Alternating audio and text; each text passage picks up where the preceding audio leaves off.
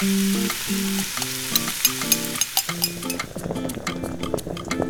ルータスウィークエンドクッキング。週末の酒がうまい聞くレシピ。最近周りに料理上手な友達が増えてきた。どこの料理人から教わったのかちょっとしたひと手間でゲストを喜ばせたりしてなんだか羨ましい。自慢の一品をさらっと作れるスキルがあれば週末の酒はもっと美味しくなるはずだ気負わず簡単に作れるとっておきのレシピを教えてくれるのは料理家でアンドレシピ主催山田秀末さんさて今回のメニューは？えーアンドレシピの山田です。ブルータス編集部の鮎川です。ちょっと今日もゲストの方来ていただいてるんで、ちょっと紹介します。はいえっと建築家の大野祐介さんです。よろしくお願いします。よろしくお願いします。大野です。大野さんあのまだ実は私も会って2回目なんですけど、はい。っとあるイベントでお会いしまして、はいまあ食事するイベントだったんですけど、はいはいはい。お話ししてたら料理が好きっていうことで、これはもう来ていただくしかないと思って。ですね。はい。まあいろいろ大野さんのことも聞きながら、いよろしくお願いします。よろしくお願いしま。ますえー今日はですね、バレンタインデー、お、なおかつ、まあ、ホワイトデーもある、うん。うん、連続してあるってことで、なんかまあ、甘いものでも作って、お酒を飲もうかなと思います。お、はいいですね素。晴らしい。最近もうあれですもんね。男性からとか女性からとか関係なくなってますよね。くなりましたよね。うんはとはいえあの男性のリスナーの方もたくさんいらっしゃるので、うん今回はオーブンとかを使わないスイーツにしようかなと思いました、手軽に作れるので今回はですねキャラメルパンナコッタと、えーダークラムのレモン湯割りを合わせたいと思いますレモン湯割り。はい、ではですね先に、えーキャラメルソースをまず作りたいと思います、もう今回のポイントとしては本当にキャラメルソースぐらいですねそうなんですか？はい難しいところで言うと、あのパンナコッタってこれ、はい牛乳プリンみたいなもんですか？そうですそうです、あ、それでいいんですか？はい解釈としては。まあ、生クリームが入った濃厚なミルクプリン、うん。ですねおー。じゃあキャラメルソースはい。作りたいと思います。であのプリンで作るよりもあの水分量が多くて割と緩めな本当にソースでかけられるようなイメージなんであのグラニュー糖をまず鍋に入れてうんで、えー、とここに少量なんですけど、えー、と小さじ2ぐらいの、えーお水を入れます。で、えー火にかけます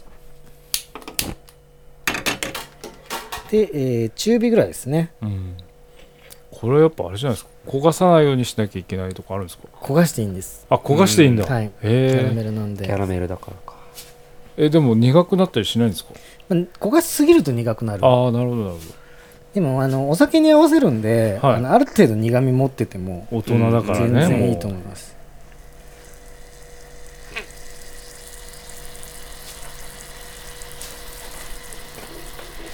人間って苦味の方が敏感らしいですね。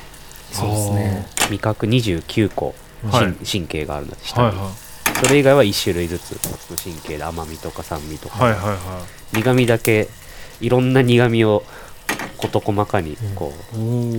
やっぱり生きるか死ぬかの毒をそうですね毒の、うんそう生存本能でなるほど。そうなんです甘みはすごく分かりやすい、苦味の味バリエーションって例えばどういう感じなんですかね？えぐいっていうのも苦いで捉えるんで、うんうんゴーヤの苦味みたいなのからはい。あのナスのえぐみみたいなあの。で一緒ですね。そう考えるといろいろある。僕聞いたのブロッコリー苦いって感じる人が一定数いるって聞きました、へあーでもありますね。うん。あと例えばなんだろうな。あの貝類は苦味があるんで、うん。まあ、特に牡蠣とかは強いですけど牡蠣はあのゴミ全部持ってるって言われてるんであーそうなんだあとホヤとか、確かにホヤ苦いうんそうなんだ。まあだんだんこれべっこう色にあまずなってきましたねなってきまあいい匂いでここで止めるとたはいだ甘いだけなんで、うんうんへでなんか木べらとかで回すんじゃなくて、え。はい。鍋をこう揺すってもらっては色を均一にしていくい。なるほど。なかなか急に濃くなってきましたそうね。ですね一回焦げ始めるとすぐはい。いくんであじゃあこの辺をよく見といた方がいいってことですね、はい。進行。をおーすごい。かなり濃くなってきまし真っ黒とは言わないけど、はい。かなりあの黒っぽい焦げ茶色、たうん。あいい匂い。なんて例えればいいんですかねこれ。金目鯛の煮付け。あ確かに。醤油ぐらいな。醤油これでえっとまあいい色になって しっかりこう苦みのある香りもしてきたら、うん。あのぬるま湯ですね、はい。ぬるま湯を注いでうわなんか実験みたいで楽しいですね。でこれでまあ砂糖が完全に溶ければ全然問題ないんで,、でもっと熱湯を加えればより溶けやすいですね。でここに、えーバニラビーンズを入れたいのでバニラの鞘からバニラビーンズを抜いて。あそうやって使う人初めて見た。こうやって使う人しかいないですよ多分バニラエッセンスしか見たことないんですなよねるほどなるほど。エッセンスでもいいんですけど、はい。えーエッセンスの時は冷めてからですね完全に冷めてからエッセンスを入れてもらいたくて。えちょっと待ってーください。もんじゃうってバニラビーンズって言いながらさやや中身をさや入れた鞘も入れてください。中身を取るんですかね？あの中身も入れるんですけどはあの鞘は鞘で全然やっぱり香りが詰まってるので、いはい。は鞘も入れてあげた方がよりバニラの香りがいする。でちなみにそこのまあバニラの鞘ごと入れてうん。でまあ粗熱が取れて香りが移ったらうんバニラの鞘を抜いてもらうじゃないですか。うん。はでこれをこう水洗いしてもらっていは洗濯ピンチみたいなんで干しとくんですよ。いはい。で完全に乾いたらこれをきび砂糖とかグラニュー糖にぶっ刺しとくとバニラシュガーになります。え香りが移って。で砂糖はすごくあの香りを吸ってくれるのが強いのであのバニラの香り。でそれをちょっと、まあ、できれば本当にそのブラウンシュガー的なものに刺しといてもらってコーヒー飲む時にその砂糖を使うとちょっとバニラフレーバーがするとか、バニラの一夜干しみたいですね。はい、でも本当にあのお菓子屋さんとかはそうやって刺した砂糖を使ってカスタード炊いたりとか、へそうなんだ、30半ばぐらいまで甘いものに全く興味なくて。マジですか？全然知識がないんですよね。だから今見ててあバニラってこうやって使うんだとか すごい衝撃。僕はわりかしずっと甘いもの好きですね。あそうですか、は僕はポルトガルに行ってからですね。えエッグタルトとか。ーエッグタルトとか。あの多分砂糖料理で使わないからなのかデザートが必ずあるんですよあねーまあでもそうっすね、うん。確かに。食後にカステラとかもそうですもんね。そうですね、うん。食後に必ずあのうん。スブルメーザって言ってなんかはい。デザート食べる、何も食べたくなかったらあれですね。エスプレッソに砂糖いっぱい入れるとか、うん。ああとフルーツ食べたりとかで。で、えーそうしましたらですね牛乳、あはい。えー300使うんですけどあの半分150をまず入れてください。はい。鍋の中に入れてもらって、であのこれもポイントなんですよ。牛乳を。うん。楽美味しい牛乳を楽しむっていうので、まあ、スーパー行ってもらうと、うん。低温殺菌牛乳とかあるじゃないですか、はいはい。であれってやっぱ香りが残るんですよ。ミルクうん。のフレッシュな香りが残るんで。あの今回も半量入れてうん。そこに砂糖とゼラチンを溶かしてもらって後で非加熱の生クリームと牛乳と合わせるととやっぱりそのミルクの香りが火に当たってないミルクの香りがす残ごい大事ですね。めちゃくちゃはい。面白いそれ、えここにゼラチンですね。はい。小さじ2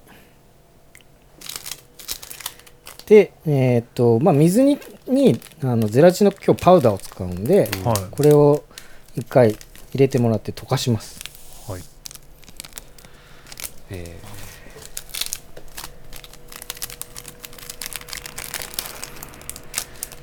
やっぱ寒天とかとは全然違うんですか？寒天はあのーなんていうんですか溶けていく融点が違うんですよね、あのゼラチンの方が口どけがえいい。で寒天の方が寒天ってあの常温でも固まってるんですよ。はいはいはいはいはい。ものによって使い分けですねで、えー牛乳も、えー沸騰させないように温めていきます。天野さん多分あれだね。もう絶対バレンタインデーとかすっごいたくさんもらってたタイプでしょ、いや全然もらってないです僕。いやー本当に。本当ですか？うん。多分そんななんかいるじゃないですか。10個20個とかっていううん。全然。全然もらってないですよ。そもそもあんまり学校に行ってなかったからかもしれないですけど 全然っす全然っす。うちの会社面白い人がいて、はい。昔先輩でもう定年しちゃった人なんですけど、い、くつもらったかっていうのは人に聞いて回るんですよ、うん。あお前少ねえなお前少ねえなとか言って、じゃあいくつもらったんですかって聞いたら、うん。うん俺は20 26個かなとか言ってうんうんどう見てもそんななくて 見たら内容量見たら1個ずつ6個入り8個入りは足してったら26個だった個数でで翌年あのバイトの子が麦チョコあげたっていう。あーそう数えきれない。そう。なんか全然っすね。あんまりだからバレンタインデーをこうで自慢できるエピソードがない。あうんーうん。自分が思ってる以上にいつももらえてない感じがあります。なんかこう学生時代から、はいはい。あ5個ぐらいはあの子とあの子とあの子とあの子ぐらいはいけるだろうなって思ってるのの、だいたい半分以下ぐらいしかもらえないですね、いけるだろうな。もうなかったな はい。で温まってきて俺はい。でなんか鍋の周りに小さい泡がこう出てくるんですけあど、あはいはうんでそこがこうゆらゆらゆらゆらしてきたらだいたいもうあの温まってきた証拠なんで、そこにグラニュー糖を入れます。おであのーまあ白が綺麗に見えたいのでグラニュー糖ですけど、うん。なんかあのここはあのきび砂糖とかにしてもらったらよりコクが強くなったりとかもしますね。色はちょっと茶色がそうですね。ちょっときなりぐらいですかね、うんうんでもまお菓子とか、あはい、あんま作ったことないですけど、うん。レシピ通り行こうとするとはい。結構驚くぐらい砂糖入ったりバター入れたりとかしますよね。うん、でもそれだけ入ってるから美味しいんでしいやょうね。美味しいしやっぱりあの結構やっぱあの建築家さんがいるからじゃなくうん。お菓子の方が本当に構造物に近いので、うん。その砂糖の量1ミリ1グラム間違うだけでスポンジの立ち上がりが悪くなったりとか。でスポンジってこうふわふわした気泡がつながってるじゃないですか、で砂糖減るとしぼむんですよ焼いた後に。はい。膨らむやつはいですかはいはいはい。でも糖が固まってくれるから気泡の形を保つんですよ。保つんだ 絶対やりそう。いやーか科学だなと思って今。いつの間にかお菓子作りにハマってるらしいよみたいな噂が聞こえてくるかもしれない、でもそこからなんか建築物作ってくれたりしたら面白いですね。ああ確かにお菓子の家みたいなね。なんか気泡固まるために。はいはいはい。いやーでも今の絶対コンクリートの話に近いもん。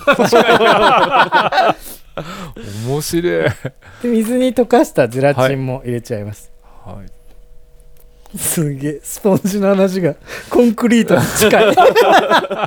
まるで美味しそうじゃないけど。いやコンクリートもある一定の温度じゃないといけないとかって温度管理するんですよ。そう。そうしないと水はしないとか。ちょっへとパティシエになれそうじゃないですか。確かにね。僕前なんかポルトガルのチョコレートムースだけ作ったことがあって、それは卵黄を入れてましたね。ああはい。で多分それゼラチンの代わりなのかななんか、うんううん。んそれぐらいしか固まる理由ないかなと思ったんですけど。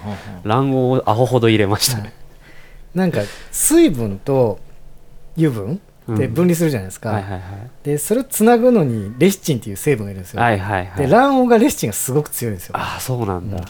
だからあのマヨネーズ作るのにもその卵黄を使うのはレシチンが入ってるからなんですよ、はいはいはいはいはい。でそれを分解していくとレシチンがあればつながるんですよ。うん。ってことは卵黄なしで卵アレルギーの子に向けてあマヨネーズ作るってなった時に、じゃあ他に強いものなんだっつったらマスタードとか、うんうんうん。えー、とごまとかが使えるんで,、うんでそれをやったりとかでなんならもう科学的にレシチンだけ抽出しちゃえばはいはいはい。入荷できるんで、そうか。ジャムとかペクチンとか使えまあすよね。そうですね、ん。そう。あれペクチンがあのリンゴの種の部分に含まれている成分ですね。ちょっとこれ来週から喋れなくなったら大野さんのせいだと思ってもらっていいですか？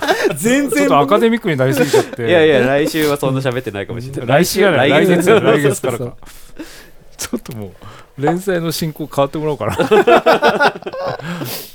いやでもそれで卵黄の話で、はい。あのなんでいっぱい卵黄を入れるのかって調べたんですよ、はい。はい。はいそしたら科学の話じゃなくて、うん歴史の話だったんですけあどへー。ポルトガルって修道院がいっぱいあって、うんでその修道院の人たちの衣服ののり付けに卵白使ってたんですよ、えー、なるほどね。だから卵黄ばっかり余るらしくてああそうなんだ。だから卵黄をどうしようどうしようってなってお菓子に、ほとんど全部のお菓子に卵黄入ってるからポルトガルのスイあー。ツ全部黄色いんですよ。ね。確かにそう。言われてみたらそうだ。面白いですね。面っていうとこまで調べてめっちゃ面白いなって思ってふむふむしてた。話は楽しいですね。そはい。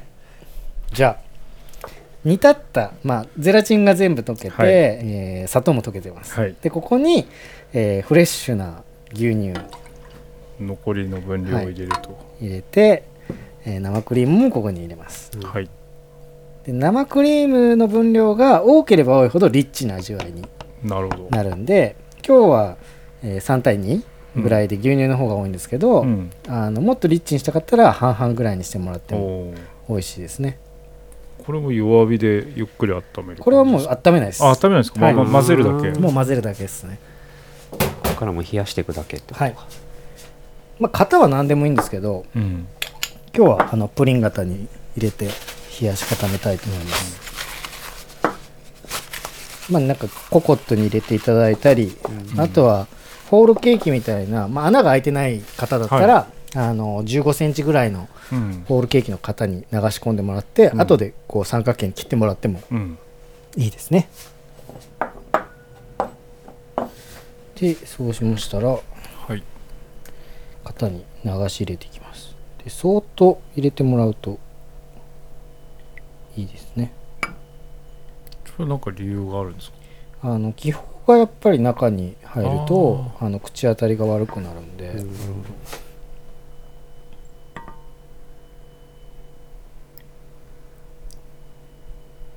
はい。はい。でこれでまあちょっと生温かったらちょっと待ってもらいたいんですけど、うん。まあ、大体あの冷たいミルクと生クリームと合わせてもらえば、まあ、粗熱は取れてる状態なので,、はい。でこのままラップかけて、えー、と冷蔵庫に入れて、まあ、大体、まあ、早かったら3時間ぐらいで固まりますけど、うん。まあ、できれば6時間とか、まあ、半日ぐらいは、あの冷蔵庫で冷やして固めてもらった方がしっかりきれいにはい。固まります。はい。ちょっと酒飲みますか？ちょっとね。今日はダークラムのはい。レモン湯割り。レモン湯割気になってましたお湯割りなんですね。りはい。レモン。を、うん。適当に切ってもらって。急に急に。急に。急に適当に。僕が大好きなダークラム。じゃんわククリラムというネパールが作ったラム。ネパール。ネパール。はい、でネパール行った時もあの毎晩これを飲んでたんですけど。へでそこで飲ませてもらったのがレモン湯割りです。ー。へえあじゃあ現地の飲み方。現地の飲み方です。へまああのお好みの量でーはい。割っていただいていいんですけど最初は64ぐらいかな。まあでも一回これ 香り変えていただいて。あここまで。えはい。あーああいい匂い。レモンはじゃあ各自。はい。みんな乾杯もせずに飲むあす。ー。ああこれペロッとし すいたません。ネパールだとなんて言うんですかね乾杯。え何だったっけな。あ美味しい。こうやってレモン絞ってもらって。めちゃめちゃ美味しいもう今からこれスイーツに合いそうだなっていう予感がしますよね、これね。このククリラムっていうのは普通に日本で手に入るんですか？買います買います。あいいですね。あちょっといいななんならアマゾンでもいけるんで。あとはなんか新大久保にそのインドとかネパールの食材店とかがあるんでそういうところは置いてありますうね、ん。まあ、そんなこんなで多分固まりましたんで。パンナコッタが。パンナコッタが今のダジャレですか？もしかして。そんなことそんなはないあそうなこと？そんなこと？と。いやそんなつもりはなかったんですけなど。これ畑野さんに怒られるやつ。ううっかり親父ギャグっていうのをすぐ注意されるんです。よそんそうなんですか？なことを言われたら俺しょっちゅう怒られますね多分。ダジャレ僕大好きですけどね、ああ ダジャレってクリエイティブですよね。クリエイティブぱり。もう言い訳ですけどね、でも意外と意外と世の中のすごいと言われてるものダジャレでできてたりしますよね。いやそうですよね。正当化はいくらでもできるぞって思うけど、うん僕パンナコットしっかり固まってるんですけど、はい。もちろんその型のままうんキャラメルソースを上にかけてもらってはい。あの食べてもいいんですけど、はい。まあ、今回そのバレンタインデーとかホワイトデーに、はい。まあ、お家に誰かがいらして、はい。えー最後にデザートとして出すということなので、うん。あの器に盛り替えたいなと思ってまず、えー固まってるゼラチンの表面をはい。溶かしたいんですね、型から抜けないんで,、あ竹ひごとかじゃなくて、はい、でそれを、えー、とお湯が入った器みたいなのにドボッとつけてもらって、はい。あ湯煎みたいな、はい。で最初はなんかあの、うん。多分どれぐらいやったらいいかが分かんないんで、うんうん。出してはつけ出してはつけっていうのを繰り返してもらって、まあ、だんだんなんかあゆするとあプルプル外れたなっていう感じが外れたっぽい。すごい、あるのででこれをまあ器うん、逆さにしてもらって、これをぐんとひっくり返します。はいはい。でこれをですね器とプリン型を押さえてもらって、はい。うん、ぐるんって回すんですよ。あ落ちた。落ちた落ちた。これ遠心力がかかってバカって落ちるんですけど。かわいい。こんな感じで、すごい。こっちの方が圧倒的に綺麗に取れそうですもんね。はい、虎ノ門にあるなんかプリンが有名な喫茶店のおじさんもやってたなそれ。あえあー純喫茶っあでもぽいところ。そうそうそう。で、えー、とこれの周りに先ほど作ったキャラメルソースですね、をまあたっぷり周りに回しかけてもらうあーなんかバニラビーンズがちょっとね見えてい。いですね、これ。あースペシャル感ありますねこれ、まあ、バレンタインデーなんではい。チョコレートをちょっと使っとかなければと思いましたチョコレートを刻んでですね上に最後パラリとかけて。しゃれてますね、でまあホワイトデーだったらこの上にかけるやつをホワイトチョコにしてもらったりとか、あと彩りが欲しかったらあのピスタチオが入ってる緑色のチョコレートとかでもいいかもしれない。あ削る感じで切ってくるんですね、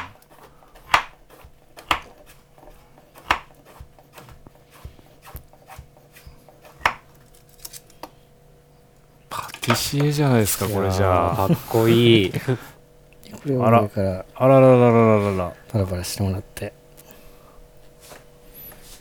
すごい。これをじゃあどうぞどうぞ。すごいな。これ作れたらモテますよね。持てると思います。じゃその前に家に来てもらわなきゃいけないのか。確かに。その確かにあるないやーちょっと、じゃあいただきます。いただきます。結構しっかり固まってる。すごい、はい。うん。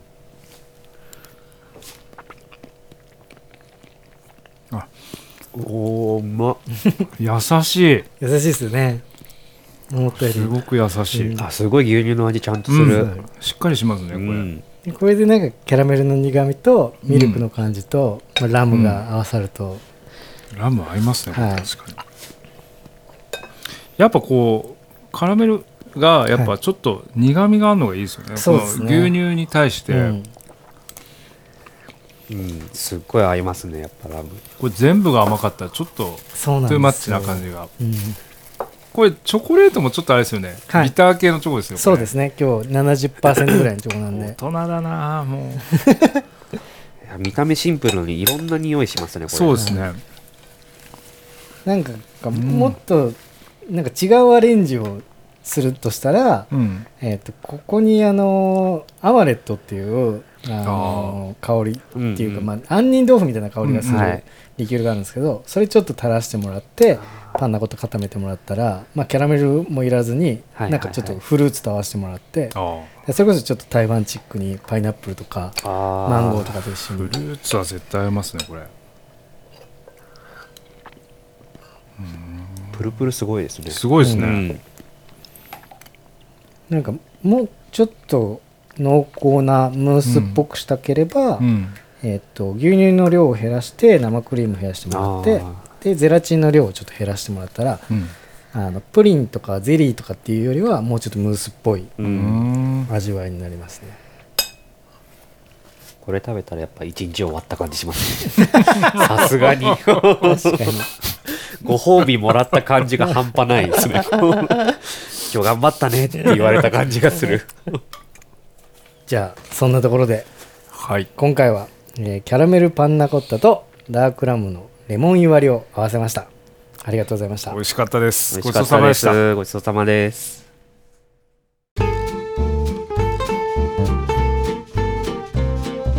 さて今回ご紹介した料理いかがでしたか？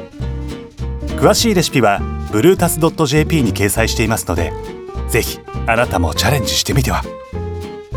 ブルータスウィークエンドクッキング。週末の酒がうまい聞くレシピ。次回もお楽しみに。